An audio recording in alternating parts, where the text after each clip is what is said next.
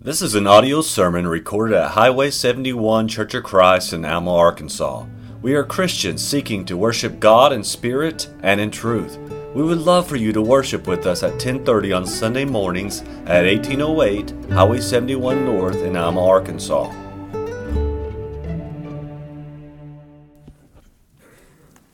Good to see everybody here this evening. My voice is a little rough, so I don't plan on doing a whole lot of talking tonight. But um, what I'd like to talk about, I've got a, uh, sort of two things. Uh, one illustration is the fact that I don't have a PowerPoint. I don't have um, the normal stuff that I have. You know how I normally do this. Um, and I want to share with you a little story in addition to that, or a little illustration. It says, uh, the story goes like this After a violent storm one night, a large tree, which over the years had become a stately giant, was found laying across the pathway in a park. Nothing but a splintered stump was left. Uh, closer examination showed that it was rotten at the core because thousands of tiny insects had eaten away at its heart. The weakness of that tree was not brought on by the sudden storm, it had begun the very moment that first insect nested within its bark. The reason why I don't have a bunch of stuff here is I decided that tonight to illustrate purity, sometimes purity is removing all the additional stuff, right? And uh, tonight I'm going to rely, like I did uh, many years ago, on just speaking and the Word of God. Um, this is all to illustrate the text verse for this evening, which is Matthew chapter 5, verse 8. So if you have your Bibles, I'd recommend you get them out and turn with me because there won't be anything on the screen. That verse, Matthew 5, verse 8, says, Blessed are the pure in heart, for they shall see God. This idea of purity of heart's been on my mind lately, mainly because the idea of purity is ridiculed in the world right now. And I was dealing with. Uh, Ethan about a particular issue, and it has to do with devices and you know the the garbage that that stuff brings into your home, despite your best efforts to keep it out. I'm not saying Ethan was getting into anything. I'm just saying we were talking about how to prevent that and why I limit devices of any kind in our house. Because in the world's point of view, when you talk about being pure, you're automatically labeled as self righteous, aren't you? They say, Oh, you think you're better than me. Um, they say you're old fashioned, that the world has progressed to a point where the ideas that we have, they're archaic. And they like to say these days they're part of the patriarchy, which is just a way of saying I'm an imbecile. And they say that um, to be pure is to be repressed. In other words, you can't be pure and live your best life. You can't get out there and enjoy life. You've only got one life to live. You'd better do the things that make you feel good and make you happy, right? That's what the world says. And then there are also those who say, well, purity is simply impossible if your standard is what we see in the Bible. The world says instead, look to the people of the world. There's a, I only listen to talk radio. If you ride with me, you may notice I don't ever have the radio on. It's because I can't stand secular music anymore. I wasn't that way once upon a time. But all I listen to is Christian talk radio and sometimes political talk radio. On the political side, there's this guy, don't know who he is. The commercial's been playing for years now, and he's talking about musicians, artists, and he says they're some of the most worldly people he knows, and for him, that's a selling point. He's talking about how you're going to have real interesting conversations with these people. They're worldly, and I always sit there and I'm like, oh, worldly. You probably described them perfectly right impure is the things that they're talking about. But the world says these people have been around. They say they're streetwise. They, uh, the world says that we're to pursue pleasure. Convenience is lauded. How many people do you know that were pleased when COVID came and the churches shut down? Happened right at Easter. It's probably the only Easter in our country's history that, by and large, was ignored and not celebrated. It was 2020 their convenience um, for not having to go to worship. We know it was a matter of convenience and not a matter of um, much else because long after the threat of COVID was gone, there are still many churches that are not meeting in person. Filth is in. Think about the music, the videos, the books, the movies, the magazines, the language, the clothing, you name the medium. And there is a raunchy, coarse version of it that is considered risque, provocative, pushing the boundary, and therefore it's better than everything else. Isn't that the way the world is now? That's what they say. It's considered enlightened. That's just, that bothers me so much because this is the world in which we live. And so I thought about this purity of heart. What did Jesus say? He said, Blessed are the pure in heart, for they shall see God. So I want to talk a little bit. I've only got two points tonight, and they're going to be quick. What makes a heart pure? Well, we know that first and foremost, it's the power of the Holy Spirit within us, right? We cannot be pure on our own. Our righteousness is as filthy rags. I want to establish that right away. That is not what we're talking about tonight, though. Because we do all these things through the power of the Holy Spirit, or do we? We do have the ability to be empowered by the Holy Spirit, but we also have choice. And this is one of the areas that um, why I disagree so much with Calvinism. It's not just because of the salvation issue, it is because God has given us choice. And your purity, the level to which God and the Holy Spirit can work through you is going to be determined by your choices, including after you are saved. So let's look at a couple of examples. I found some examples of men in the Bible who exhibit different traits of what you're going to see in a person who has a pure heart and what you can do to maintain a pure heart. First of all, obedience. We see that in Abraham. Hebrews 11, verse 8 By faith, Abraham, when he was called to go out into a place which he should after receive for an inheritance, obeyed. And he went out, not knowing whither he went. You see, obedience is not something that you do when you agree with it. Obedience is what you do even when you don't understand it, even when it doesn't seem to match what's going on. Despite our best efforts to obey, however, we're going to fail from time to time. And so, purity of heart requires repentance. We see that in David. Psalm 51, verses 1 through 4. Have mercy upon me, O God. This is David praying for forgiveness after he had sinned with Bathsheba. Have mercy upon me, O God. According to thy loving kindness, according unto the multitude of thy mercies, blot out my transgressions. Wash me thoroughly from mine iniquity and cleanse me from my sin. For I acknowledge my transgressions, and my sin is ever before me. Against thee, thee only, have I sinned and done this evil in thy sight this verse, I would say, comes to my, that verse 4, that comes to my mind probably more often than just about any other verse in the Bible. I'm not saying it's my favorite verse, I'm just saying it always comes to my mind. You know why? Because our life is filled with the consequence of sin. You cannot get away from it. Despite your best efforts, you will sin. And you're going to have to repent to get right with God. But the key thing to remember is, you know, sometimes we don't repent or we do things because we see ourselves as sinning against people or governments. You know, you might steal from a store you don't like, for example, and you figure they deserve it, they can afford it. We hear that all the time with the rioting and the looting going on, right? But the truth is, against God and God only have I sinned. And I think about that, and I say those words whenever I ask God to forgive me of something because we have to understand that a pure heart one that is right with God, not one that's right with other men. Part of that may be getting right with other men, but we have to understand that we have to repent. And remember, David was a man after God's own heart. This is a reality. Some people, I think, actually fool themselves. They don't necessarily repent or admit to sin in their life because they're ashamed of it, and they figure if they don't think about it enough, it won't cement itself in their mind that they're sinning and therefore they don't ever have to repent and be ashamed. Have you ever experienced that in your life? I have. There are times in my life where I've not thought too hard about a question because if I did, it might mean that I'd have to stop doing it. I remember my granddad telling me one time that he used to dip. All the men in my family have always dipped. And, uh, but he quit. And he told me one time, he said, Brian, I wouldn't have ever believed I could quit that. I was addicted to it if I hadn't come to the conclusion it was a sin.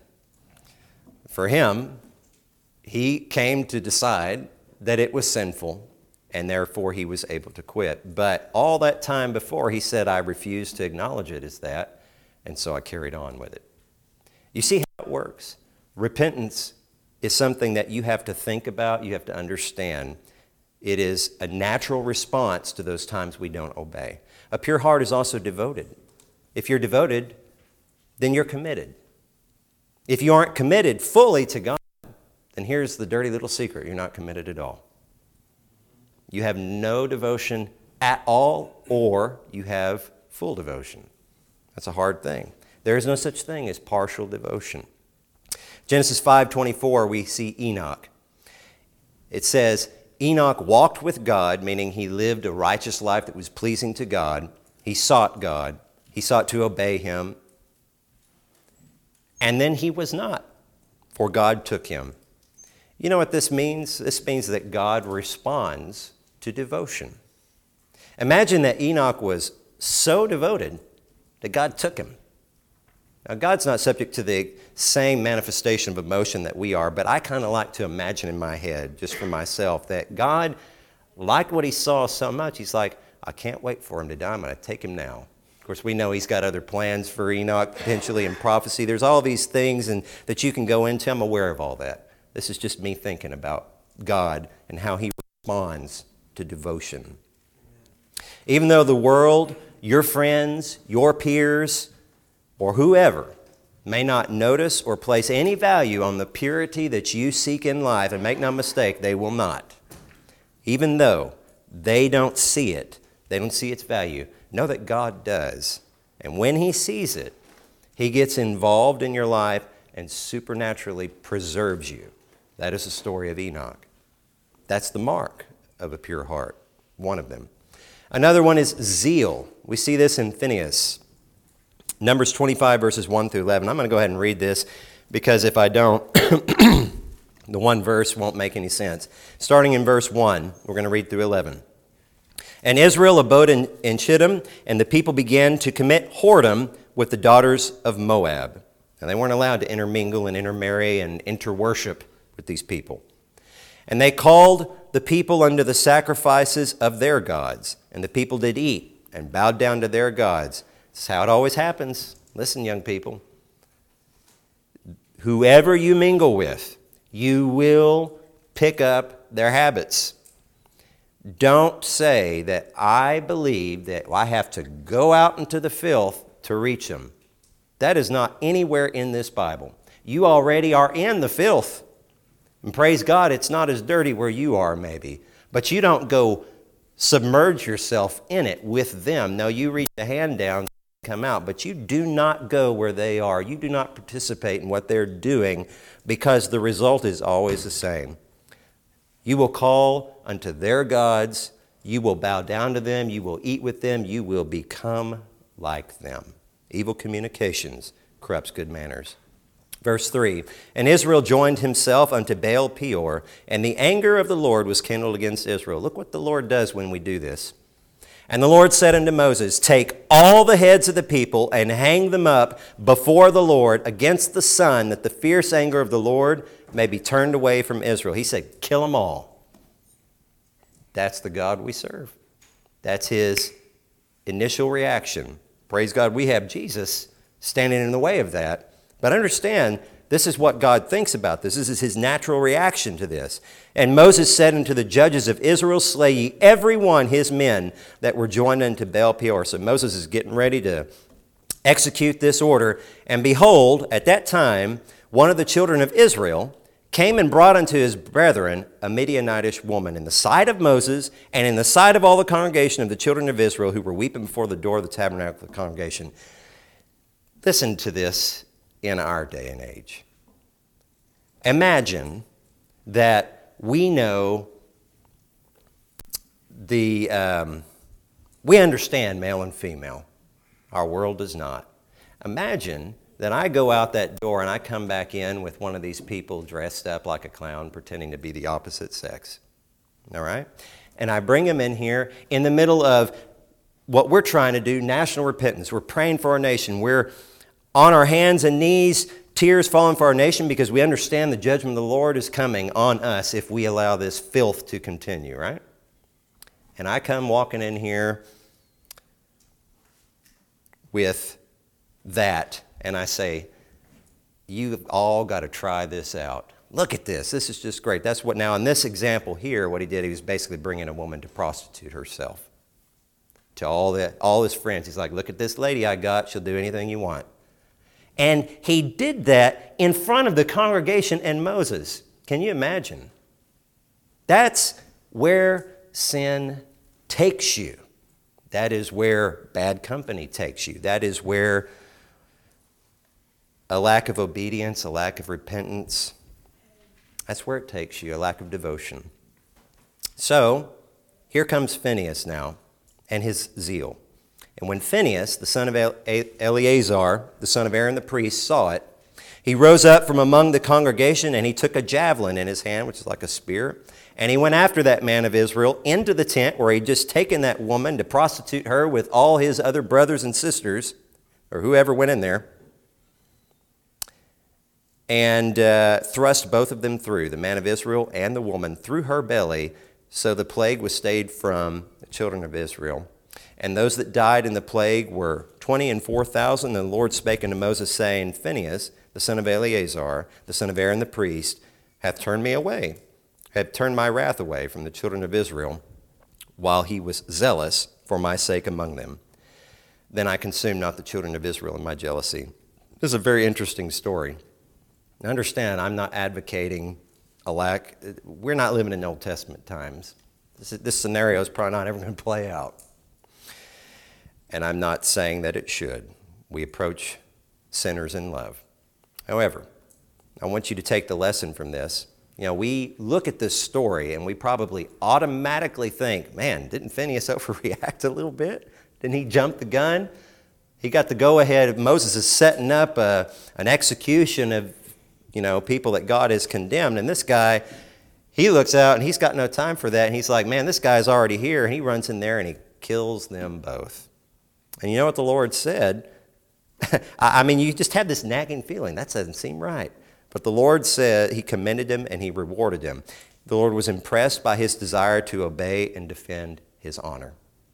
He was zealous for His sake. That's what got the Lord's attention. A pure heart is going to live and act in a righteous, zealous way. In other words, you're going to have courage, you're going to have conviction, and you're going to have principle. There's an exploding energy, a fervor that is produced by a pure heart motivated by the will to obey God. You know, men used to defend a woman's honor, and you could get yourself killed if you disrespected a woman, even regardless of if she was a, a wife or a daughter. You could get yourself killed in front of a man of principle if you besmirched her honor in any way. And it doesn't mean that you hit her or anything, it could just be the way you talk to her. Can you imagine a society like that? It wasn't that long ago that that's the way things were, but they're not anymore. Now they make songs and movies about besmirching it. Now I ask you, if we can't stand on principle for the physical things like our women in front of us as men, how can we expand, expect to stand for the invisible God and Lord of our life? You know that I don't normally ask uh, these questions and give these kind of illustrations, but it's time.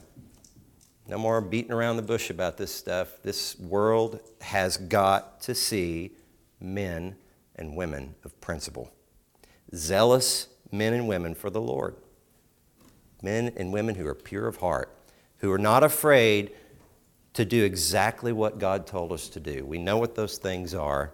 Let's be zealous about it. A, man, a person of pure heart is also going to be steadfast. I'm going to look at Paul for that. You know the familiar verse, 2 Timothy 4, verse 7. I have fought a good fight. I have finished my course. I have kept the faith. Paul did a lot in his life, achieved a lot in his life. I mean, he probably could have had such a going away funeral, getting ready to die party, right? He, probably, he could have pulled people from all over the world rich people, smart people, uh, farmers, landowners, you name it, rulers of the land. They knew Paul. And what was important to him, though, was that, man, I have, I've kept going. I don't need anything other than to know within myself that I'm about to stand before God and I did not quit. A pure heart does not quit. A pure heart is not slothful in the work of God. A pure heart doesn't need or want to take breaks from godly living. I see this as a problem. We take our little breaks, don't we? We're in the middle of the race, we get a little tired. And I really work hard not to reference the Air Force anymore because I don't particularly care to. But I remember being in the Air Force. We had our PT test, right? And we had to run. And you had to run in a certain amount of time and for a certain distance. And we would get around, and those of us who were motivated, it was a race. You know, we wanted the best time. I hurt myself many times. I've got, I had surgery on my knee, tearing my, uh, my meniscus sprinting out a run that I shouldn't have done. But then there, you'd finish, all right, and your time is what it is, and there inevitably is somebody out there, and what they're doing is they're moving about that fast. I stayed in place, right? And then they'll run a little bit when they, they're told they're about to get kicked out of the Air Force because they're overweight and they can't run and can't stay fit, and then do it again. As soon as you turn your back, they're walking. And we would all look at them and we'd say, You are not fit to be in the Air Force. God forbid that you have to carry me off a battlefield. You can't carry yourself five feet. Now apply that to spiritual things and think for a minute. What does God think about our little breaks in living a godly life? Done such a good job this week been listening, been praying. I sang, participated in something in the worship service. Just had a friend call. They want to go to the club. I'm probably going to drink. Well, done a good job. I can take this little break. God will understand. I actually heard somebody one time who was challenged by another. They were Christian being challenged by another Christian. They were about to do something they shouldn't have done. It was pretty serious. And they said, I know you're right, but I just think God will forgive me. I can just ask Him for forgiveness and uh, couldn't really say that's untrue, but baffled by that mindset. Taking breaks is a sign of an impure heart. And, you know, notice that Paul referred to his course in other places as a race, meaning he figuratively ran as opposed to walking. In other words, he wanted to get there. He would have been okay if he just kept moving forward, right? But sometimes when you have an opportunity to slow down, do you take it or do you wear yourself out for the Lord? It's something that I think we just periodically have to ask ourselves because it's a matter of the heart as to what we choose to do. Paul kept his eyes on the finish line. He pushed through. As a result, his heart remained pure. And then there's study. Ezra 7:10. For Ezra, had prepared his heart to seek the law of the Lord and to do it and to teach in Israel statutes and judgments. You have to plan to stay pure, don't you? You have to think on it. You have to dwell on it. I've got news for you. You never stop planning, thinking, or moving towards something in life. It's just that if you aren't studying to uh, show yourself approved as a workman unto God, then you are studying the ways of sin. It's one or the other. We don't get to switch your minds off. We don't get to switch or focus off, hit the pause button on our life. You're focused on one or the other. Life really is black and white. Why do you think you hear all the time, well, it's not, it's not so simple as that. It's not black and white. There's, there's things you have to consider. No, there's not. It's either A or B with God. It's either here or there. It's either sin or God's Word. Trust me. And if your Bible has become your phone, your computer, your game, or anything else, you are studying that. That is what you are growing and feeding yourself off of. And don't we all do that now? It's so hard. This is what I was talking to Ethan about. I'm like, man, I just, you sometimes wonder as a parent, what is the right thing to do? Say absolutely no, and then, you know, you're, you're struggling, you're fighting with your kid, they kind of hate you. Or do you say, well, I'm to, I'll give you a little leeway, and then they start taking all the rope and sewing themselves new rope? You're amazing how industrious kids can be when it comes time to get what they want, right?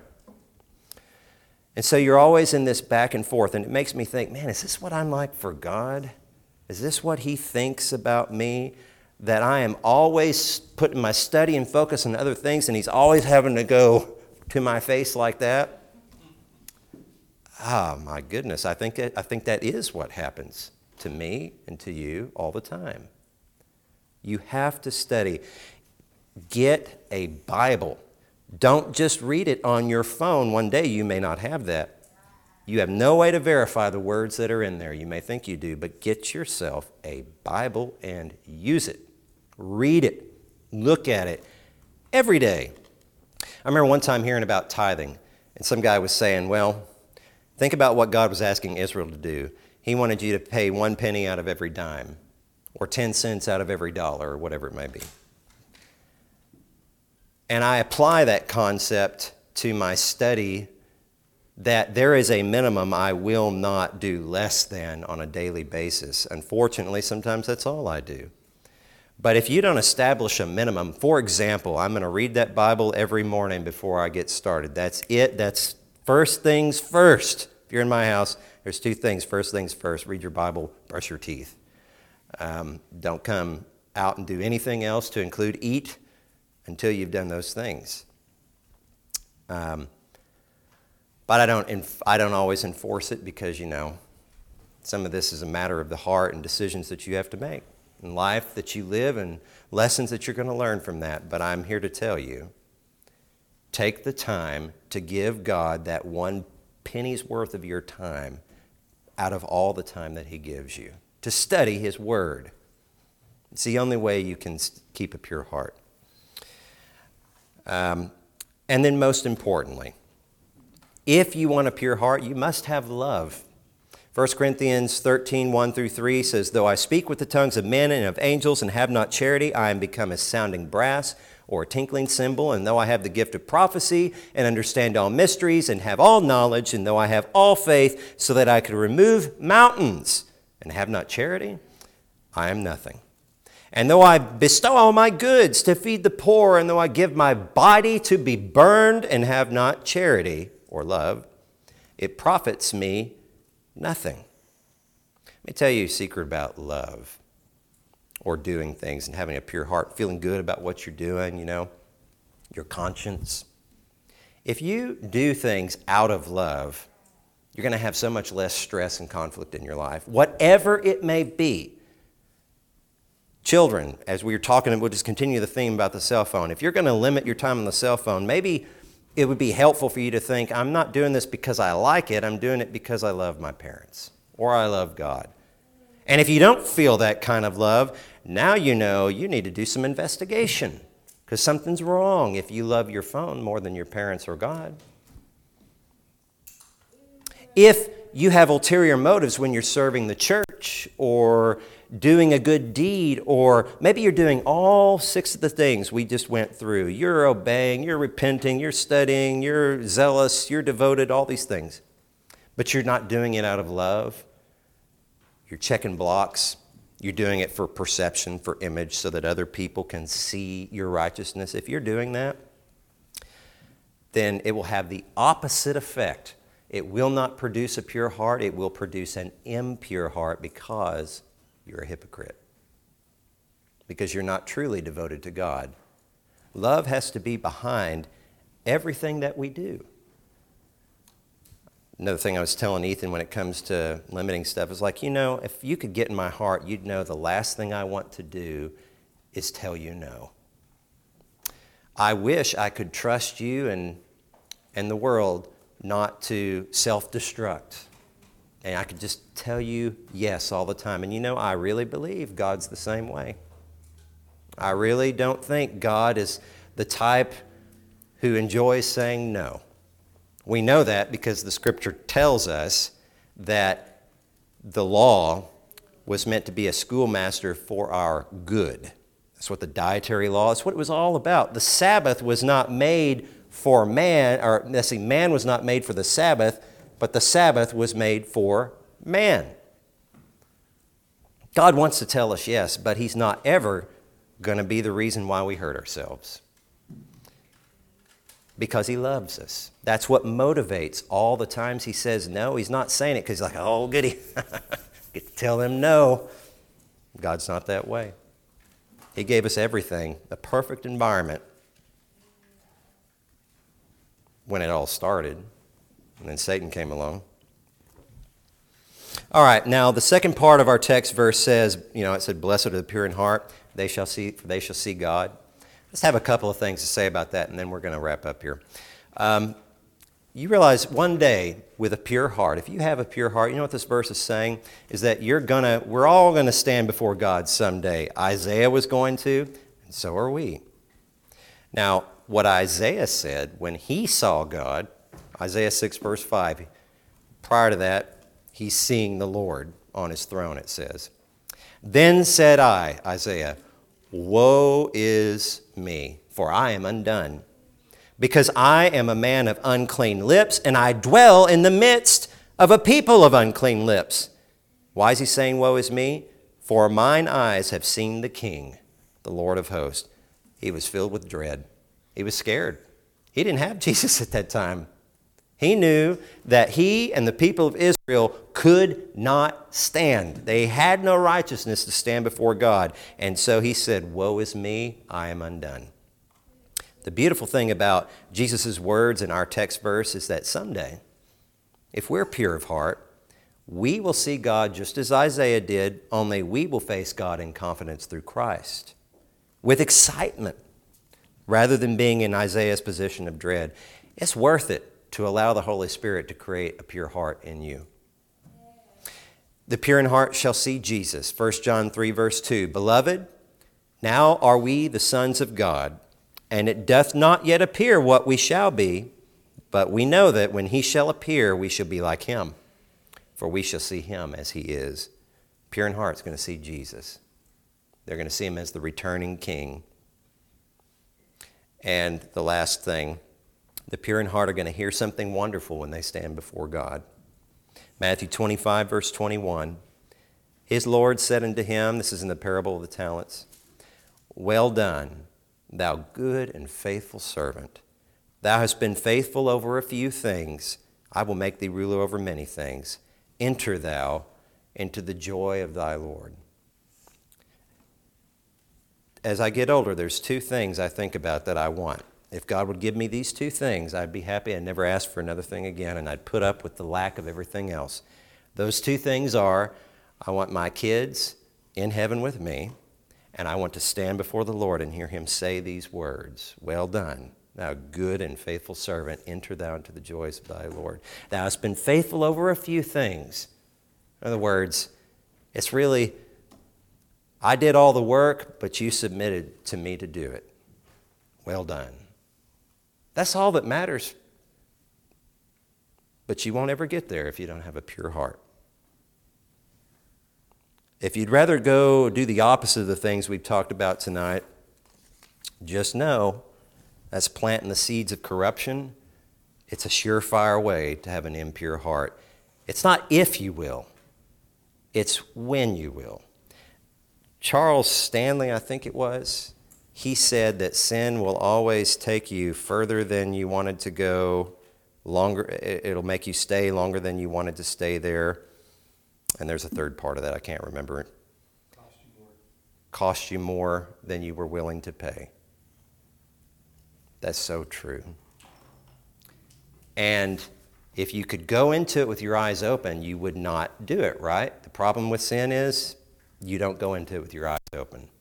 It's a shiny thing that Satan got your focus on, and you don't realize you're walking toward the edge of a cliff. And the thing about a cliff is when you fall off, there's a fall. Work on having a pure heart. The world's pulling us in a lot of weird ways right now. We have got to start being a little bit more zealous and a little bit more focused and a little bit more um, ready I think, to do the things that are required on a daily basis to maintain our pure hearts. It's not a given. Pure hearts are not a given. They are a possibility through the work of the Holy Spirit, thanks to the work of Jesus Christ in your life. But you can choose every day to go live like you're lost.